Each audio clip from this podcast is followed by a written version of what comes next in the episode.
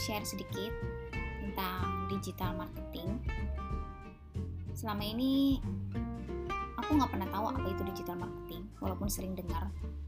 Yang aku lihat misalnya di LinkedIn itu, digital marketing itu adalah sebuah lowongan yang mana orangnya harus bisa mengerjakan segala macam e, pekerjaan menyangkut website dan ads, termasuk e, S E O juga. Itu aja yang aku tahu. Tapi ternyata kalau kita mau memahami sedikit lebih dalam tentang digital marketing yang ada di luar Indonesia, itu sudah sangat-sangat maju. Mereka sudah menggunakan automation. Jadi segala sesuatu mengenai digital marketing mereka lakukan dengan bantuan e, robot. Robot di sini adalah maksudnya dari aplikasi-aplikasi yang tersebar di internet yang berfungsi dari awal mereka collect data, data-data dari orang-orang, misalnya dari email atau nomor telepon, sampai orang tersebut melakukan transaksi. Dan ini benar-benar sesuatu yang di luar dugaan.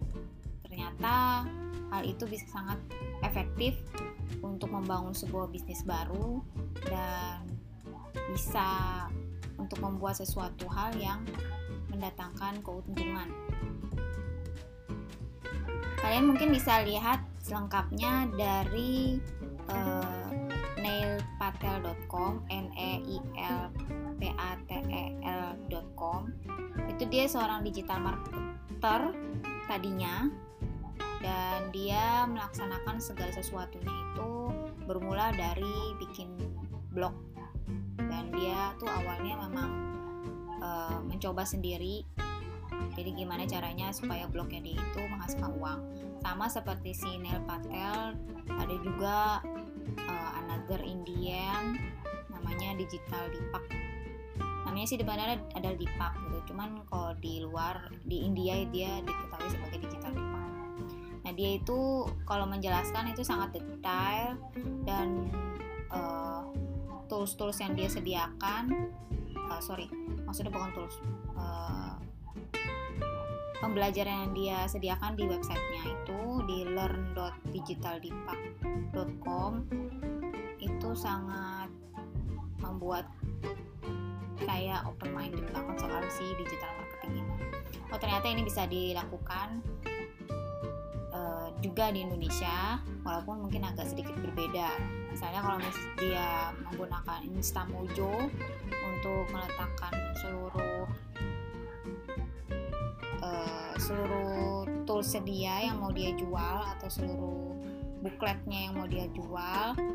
Tapi kalau misalkan di Indonesia mungkin kita nggak bisa pakai Instamojo, karena itu Instamojo hanya untuk uh, di India aja. Jadi dia tuh semacam portal. Kalau Instamojo itu tidak seperti portal uh, barang ya, tapi ini lebih ke kursus yang bisa di-download secara online gitu.